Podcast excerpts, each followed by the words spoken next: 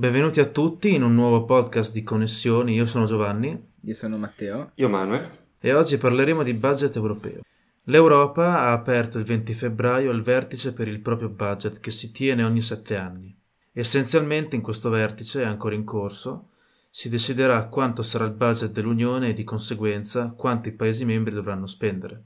Questa volta i paesi europei, soprattutto a causa della Brexit, non sono tutti d'accordo su quanto bisogna spendere e il come si dovrà spendere. L'Unione Europea finanzia numerose attività che vanno dallo sviluppo rurale e la protezione dell'ambiente alla difesa delle frontiere esterne e la promozione dei diritti umani. La Commissione, il Consiglio e il Parlamento europeo decidono insieme l'entità del bilancio e la ripartizione delle risorse ma è la Commissione alla fine che deve essere responsabile dell'esecuzione della spesa.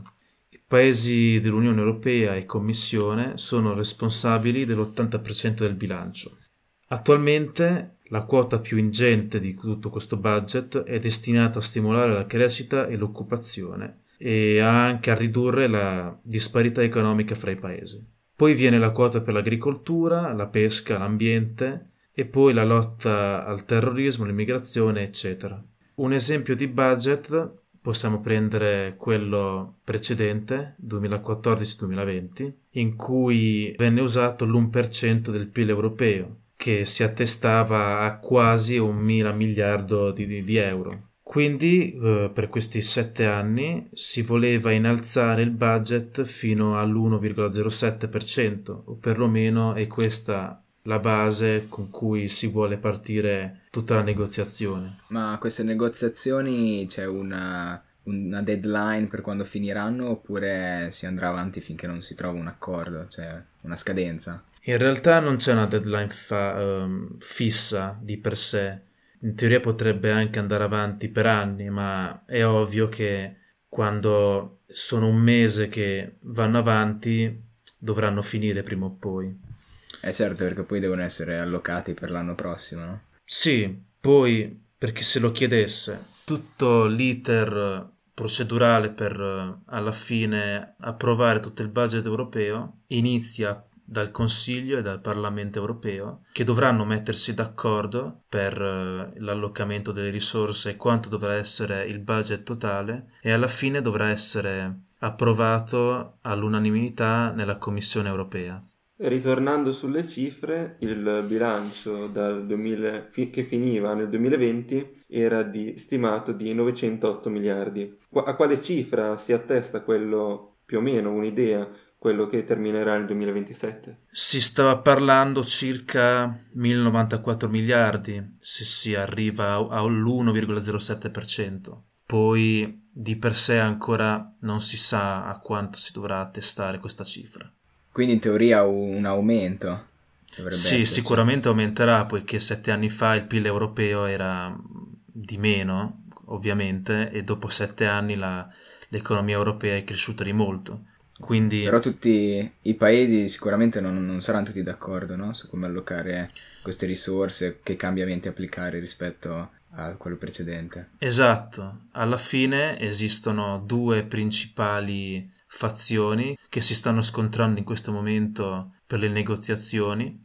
Il primo gruppo sono i quattro frugali, cosiddetti, che sono l'Olanda, la Danimarca, la Svezia e l'Austria, che non vogliono assolutamente sforare l'1% del PIL europeo e vogliono inoltre mantenere appunto questo budget, ma anche aumentare le risorse in certi settori togliendo soldi ad altri. Questa è una cosa che appunto non vogliono quelli dell'altra fazione che sono chiamati gli amici della coesione, che sono circa 17 paesi dell'Europa del Sud e dell'Est principalmente, il cui obiettivo quindi è quello di aumentare il budget totale per poter anche mantenere i fondi dell'agricoltura e la coesione così come sono. Tra questi fa parte anche l'Italia, giusto? Tra questi, tra l'altro, fa appunto parte anche l'Italia. Questo gruppo è arrivato a un compromesso fra di loro, ad arrivare all'1,11% del PIL, cosa che non fa piacere ad altri paesi, come anche il nostro, perché vorrebbero un aumento, vorrebbero aumentare ancora di più questa cifra. Quindi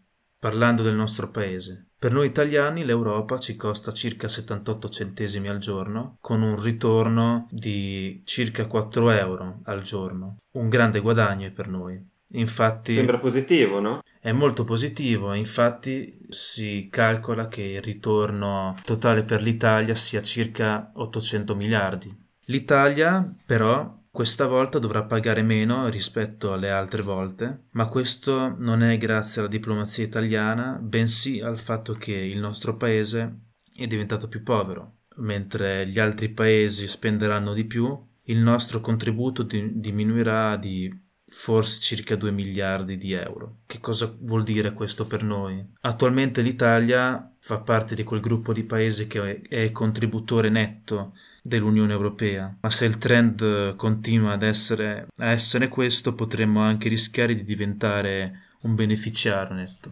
Poi bisogna tenere in considerazione no, anche questo fatto recente del coronavirus. Secondo te, non so come potrà impattare eh, soprattutto l'Italia, ma forse anche la distribuzione del bilancio generale?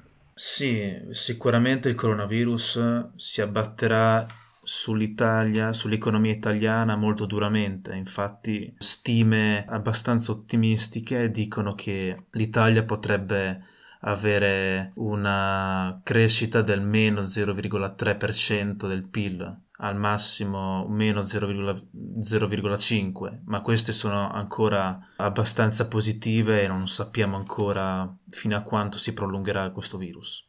Parlando di entrate, da dove arrivano i fondi uh, per il bilancio? I fondi del bilancio possono arrivare da varie attività dei vari paesi, come ad esempio uno strumento potrebbe essere le risorse proprie dei paesi, che possono essere l'IVA, la tassa sulla plastica, la tassa sulle transazioni finanziarie, la web tax, tutte queste micro tasse o comunque queste attività che lo Stato fa. Anche i dazi, no? Per esempio? Sì, ad esempio l'Europa di per sé ha molti dazi rispetto a paesi come la Cina, Stati Uniti e l'India.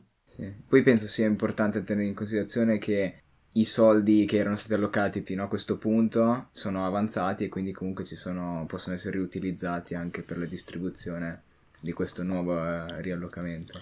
Beh, in realtà non so se il deficit sia negativo. Probabilmente no, poiché è difficile che l'Unione Europea lasci qualche soldo del budget. Comunque Ah, ok. sì, potrebbe anche essere così. In teoria, se ci fossero, comunque dovrebbero essere ridistribuiti. Esattamente. Parlando invece di come vengono spesi i soldi del bilancio, vi posso dire che la maggior parte va nell'agricoltura, quindi nella PAC, nella po- politica agricola comune. Poi i progetti da non scordare sono quelli per il programma della difesa, il programma spaziale eh, europeo comune, quindi quello dell'ESA. E una notizia interessante di questi giorni che ho sentito è che per le missioni che avverranno mondiali eh, unite per portare l'uomo o i rover su Marte verranno comandate da Milano, quindi la, la base sarà Milano, una notizia così in più interessante. Interessante. Inoltre ci sono altri due settori molto importanti dove vengono spesi questi soldi del bilancio. Uno è quello della ricerca e sviluppo chiamato progetto Horizon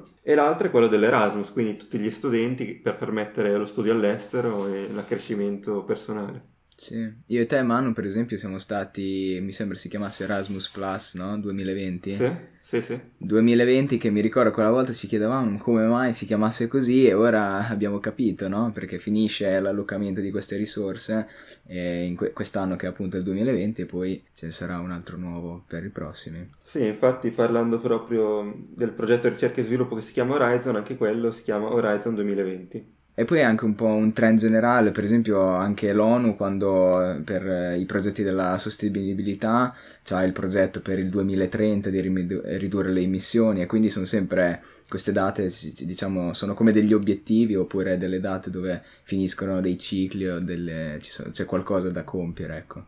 Sì, poi un'altra cosa su cui bisogna un po' riflettere è il valore, la grandezza di, di questi soldi. Parlavamo di mille miliardi, ma la differenza tra 100 miliardi in più e 100 miliardi in meno, tangibilmente a cosa si può riferire? Beh, ad esempio, possiamo prendere come esempio principale il ponte Morandi, che è costato all'Italia circa 200 milioni di euro. quindi Mm. si parla di un ponte di circa un chilometro, pagato appunto 200 milioni di, doll- eh, di euro, che si traduce in 400 ponti, se proprio, proprio vogliamo fare una stima un po' rozza Sì, di questi 100 per dare, un milioni. esem- per dare un esempio pratico, insomma, dai. Sì, perché dai, tante volte si parla di numeri, ma Certo. in modo definito non si capisce sempre bene. Quindi questo secondo me era un buon esempio. Assolutamente. E poi ho una curiosità sui sette anni, perché questo bilancio dura sette anni, perché eh, gli stati all'inizio hanno pensato di dare una politica comune. Due o tre anni era visto come un tempo troppo breve, mentre dieci eh, era visto come il piano decennale russo molto, molto lungo, che vale solamente per eh, una politica stabile, mentre nei vari stati ci sono le elezioni. E quindi si è trovato questo compromesso di sette anni che poteva andare bene tutti, e quindi è per questo che il bilancio viene fatto ogni sette anni. È interessante, non sapevo questo. Interessante. Parlando sempre eh, dei progetti del bilancio, eh, rispetto a quello scorso, eh, questa volta si allocheranno più risorse per eh, l'agricoltura, quindi per la PAC e per i migranti, che comunque è un tema fondamentale oggi, no? Sì, assolutamente. Poi soprattutto con le ultime settimane abbiamo visto gli sviluppi di- che stanno succedendo i- i- con Erdogan in Turchia e eh, l'afflusso di migranti che viene soprattutto dalla Siria, che poi sfociano in Europa attraverso la Grecia, per esempio. Quindi sicuramente è un tema importante. Ho sentito recentemente un'intervista e si parlava quindi della mancanza dell'Inghilterra nella nuova Uni- Unione Europea. Pesa questo nel bilancio, no? Sì, peserà molto su questo bilancio, poiché visto che l'Inghilterra era il secondo contributore netto dopo la Germania, in questi sette anni si calcola, si calcola circa che si perderà, ci sarà un buco di circa 40 miliardi. E starà poi a noi, sentivo sempre in questa intervista, non far capire ai cittadini questa mancanza di servizi che potrebbe essere portata a causa della mancanza di entrate. Eh, vuol dire che dovremmo tagliare su alcune cose oppure dobbiamo cercare questi soldi? L'idea che avevo sentito era tagliare sulle cose non percettibili dal cittadino per non fare salire i nazionalismi o comunque i partiti anti-europeisti. Ok, beh, ha senso. Con questo concludiamo questo nuovo podcast di Connessioni e vi saluto. Ciao. Alla prossima!